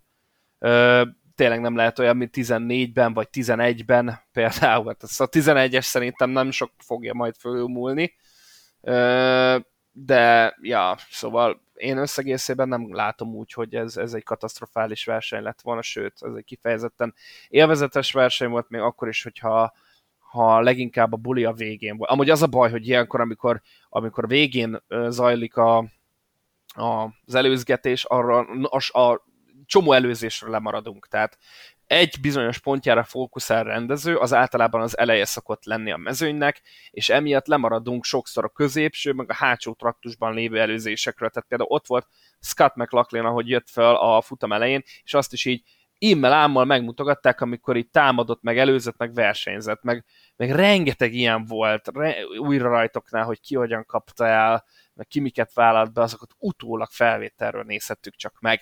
Szóval ezért egy kicsit nehéz megítélni így élőben a dolgot, mert az elején, hogyha ha végig azt mutatják, hogy mit csinálnak ott, akkor nem tudjuk úgy élvezni. Sokkal több rendezői munkát kellene abban amúgy, amúgy véleményem szerint ebbe beleölnie az NBC-nek, de legalább nem olyan, mint annó az ABC-s közvetítések, hogy tényleg csak az elsőt mutatjuk, akármi történik a futam végéig, úgyhogy legalább ennyivel már jobb a helyzet.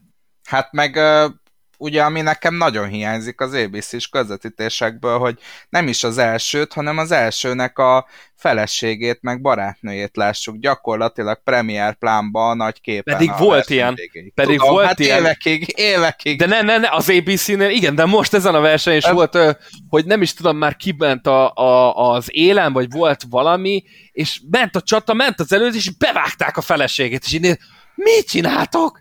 De tényleg? Na jó, de az ABC szintet senki nem fogja. Tehát amikor az utolsó tíz körbe jöttek, és gyakorlatilag nem is azt láttad, hogy mi folyik a pályán, csak hogy az éppen adott versenyzőnek a, a párja éppen mit csinál, meg hogy izgul. Emlékszem, hogy ugye Will Powernek azt hiszem a, a felesége az, aki hajtogatja... Ő mindig rágja a körmét, meg izgul, meg minden Hajtogatja a műanyag palackokat, meg mit tudom én. Tehát, na ez most ironikusan mondtam persze, ezt, ezt abszolút, tehát hogy az NBC azért ebbe egy picit fejlesztett a közvetítésen, hogy ilyenekből azért már kevesebbet látunk. És még egy hírt dobnék be, és ezzel zárnánk ezt az Indi 500 külön kiadást. Ugyanis Markus Eriksson több mint 3 millió... Na, nem ez. Ez is egy hír, ezt elolvashatjátok a 500miles.hu-n, viszont az év Indi 500-as újonca Jimmy Johnson. Tessék. Ö, mélységesen fölháborít. Teljesen megérdemelt. Dávid kezdte? Na, akkor a piros sarokban Baski Dávid, az Arena 4 szakkommentátora, a kék sarokban Rós András, a 500 Miles főszerkesztője. Amúgy is trollkodik, tehát az a baj, hogy, hogy nem, erre... nem. Az a, ha, ha nem trollkodik, akkor baj van. Akkor itt kiszaladok. Tehát erre nem tudom azt mondani. Tehát igen, az időmérőn be tudta kvalifikálni magát az egyértelműen legjobb csapatban lévő autóval, amit az összes többi csapattársa állítatott be neki, mert valljuk be, ez történik ilyenkor.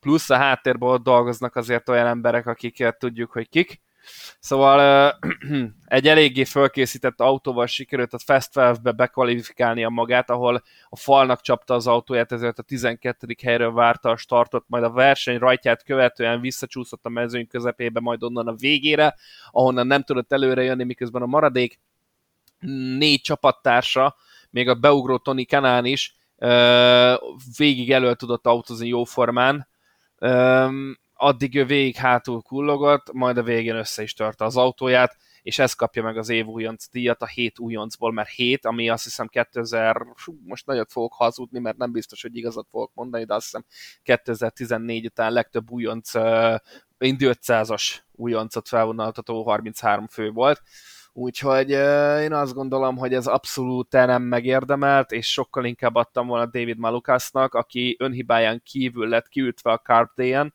majd az összerakott autó, és nem egy top csapatta, és az összerakott autójával, úgyhogy egy csapattársa volt Takuma Sato, akinek azért van tapasztalata innen, összerakták úgy azt az autót, meg azt a beállítást vissza tudták neki adni, amivel végig tudott jönni, és ott, ott autókázott a top 10 környékén végül.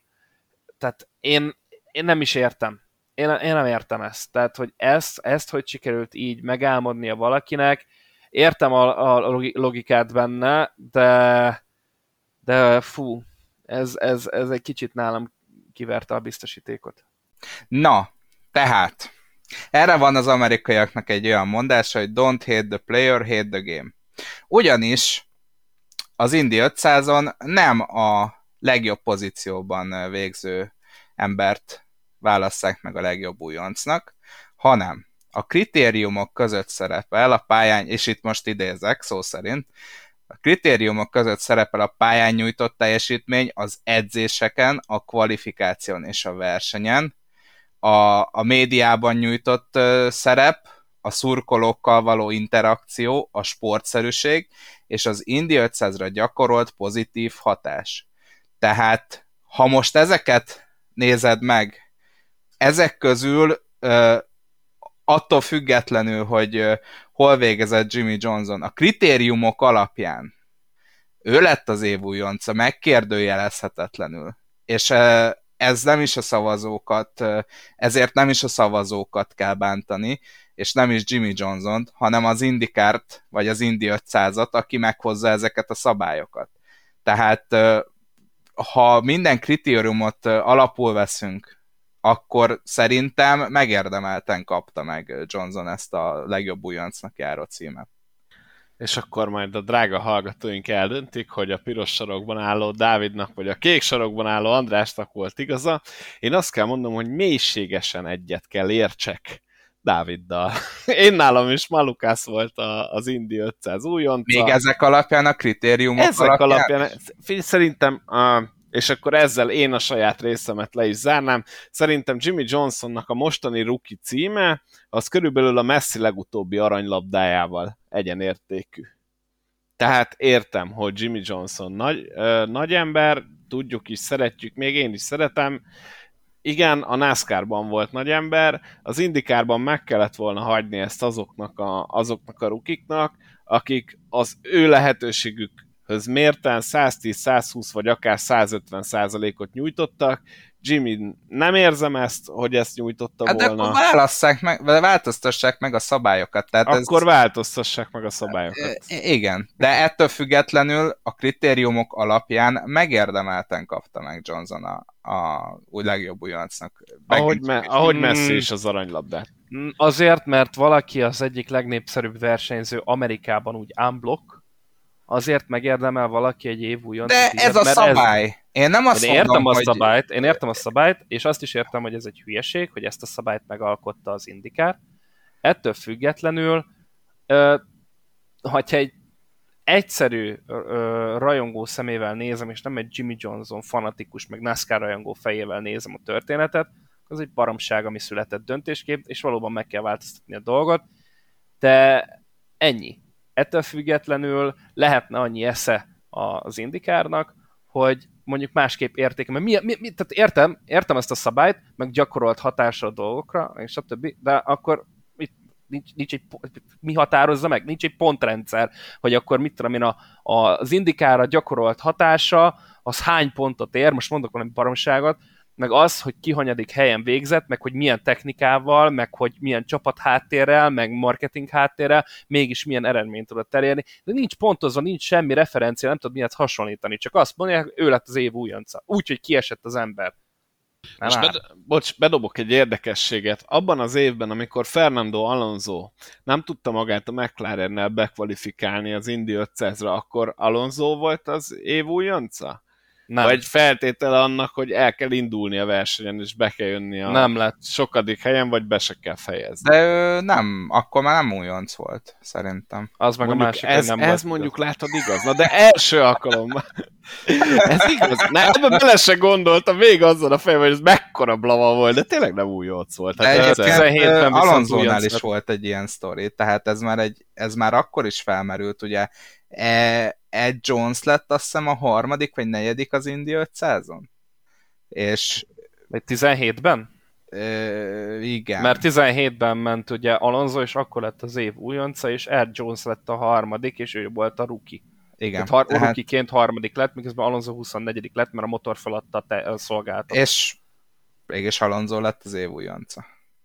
Na, én ezért dobtam be yeah. azt még egy csoportbeszélgetésbe, hogy miért kell ezt szavazni. Aki a legjobb újonc, és áthad a célvonalon a legjobb pozícióba, adjuk oda neki pont kész. Ennyi. Tök egyszerű, Ő pont az ilyen szituációk miatt, mert a David Malukas nál, hogyha ezt megírják cikkbe, meg kijön hírbe, hogy David Malukas lett az év újonca, akkor senki nem fogja elismerni vagy elolvasni, meg senki nem fogja fölkapni rá a fejét. E, és ez már megint oda vezethető vissza, mint a, mint a piros zászlós belengetés, hogy, hogy értem, hogy só, de sportértéke olyan sok nincs. Na jó, csak most képzeld magad Malukas helyébe, hogy ténylegesen te vagy a legjobb újonc, ezért adnak is egy gyönyörű szép emléktárgyat, csak nem neked. Hát persze, ezért mondom, hogy don't hate the player, hate the game, változtassák meg a szabályokat. Szerintem kéne, tehát akkor én most bár nagyon ellene vagyok annak, hogy mindenki trófával menjen haza, ezt tudjátok rólam, de akkor viszont csináljunk egy fanvotot. Akkor csináljuk azt, hogy az Indikár, Indi 500 akkor legnépszerűbb arca, nem, nem, a legnépszerűbb arca a, a, a fanvote győztese, a király, a közönség kedvenc az idei Indi 500-on, az legyen a Jimmy Johnson. A legjobb újoncot meg eredmény alapján adjuk már oda a Lukasznak. Lehetne ez, csak ahogy mondta Morfi, akkor annak meg nem lenne akkora nagy hírértéke, nem lenne akkora ö, a címlapokon nem szerepelhetne ezzel a történettel, így meg el tudják adni a NASCAR rajongóknak. Na akik... de a másikkal szerepelhetne, hogy az év Nem, az nem lett. ugyanaz. nem, az nem ugyanaz a kettő, nem ugyanaz, nem, ugyanaz, nem ugyanúgy hangzik. Tehát, hogy ebben meg Morfinak van igaza, és abban is egyetértek vele, hogy amit mond, csak azt mondom, hogy sportszakmai szempontból nem értek egyet a döntéssel, marketing szempontból meg egyetértek a döntéssel, de az én szívemet meg fájdítja, hogy ezt, ezt a döntést hozták, de ez én vagyok. Meg én. Én nem.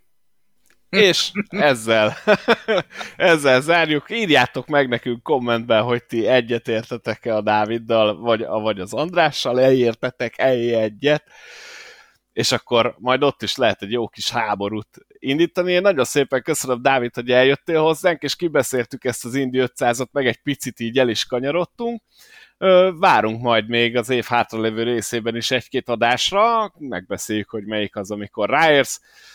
Andris, neked is köszönöm szépen, és a drága hallgatóknak is, hogy itt voltak velünk másfél órán keresztül. Ne felejtjétek, Coke 600-ról szintén külön adáson, ugyanis a kettőt nem akartuk összemixelni, az Indi 500-nak is meg akartuk adni a tiszteletet, de a Coke Van egy három is. órás adás körülbelül. Igen, igen, úgyhogy most szét lesz szedve, de jön a Coke 600 szintén az Arena Rate szakértővel, Zolival, úgyhogy azt is a napokban föl fogjuk venni, és fel fog kerülni az internetre. Annyit még mondjunk el, hogy a következő Indikár futam az Belle Detroit, ahogy a Dávid is említette, utolsó alkalommal fognak ezen a pályán menni, utána ugyanis beviszik a városba, amennyire én tudom, igaz ez? Így van, beviszik a belvárosba. A, mi, volt már ilyen a 80-as években, amikor még a Formula 1 is próbálkozott, emlékezetem szerint, csak utána elvitték Bellájelbe, de az is egy katasztrofális start volt. Most viszont amúgy már egész jól kikupálták, pont ilyenkor viszik el, de hát ez van, meglátjuk majd, hogy milyen lesz a belvárosban jövőre, de utoljára láthatjuk majd, és nem dupla fordulóval, hanem egy szimpla fordulóval Detroitot 21 óra, 30 perctől emlékezetem szerint lesz majd élőben. És Arena 4 plusz, vagy, vagy Arena 4 TV? Adj egy fél pillanatot. Adj Jó. egy fél pillanatot. Egyébként ott akkor adok egy kis időt, az időpontra tökéletesen emlékszem, vasárnap 21.30-kor rajtól hivatalosan, illetve é... akkor kezdődik. És az online felületünkön lesz. És majd Arena 4 Plus, ahol megtekinthetitek. Érdekesség, hogy az Indikárral újra együtt versenyez az IMSA mezőnye is, tehát őket is lehet majd követni, azt pedig az IMSA TV-n fogjátok tudni nézni. Köszönjük szépen a figyelmet, szevasztok! Sziasztok! Sziasztok!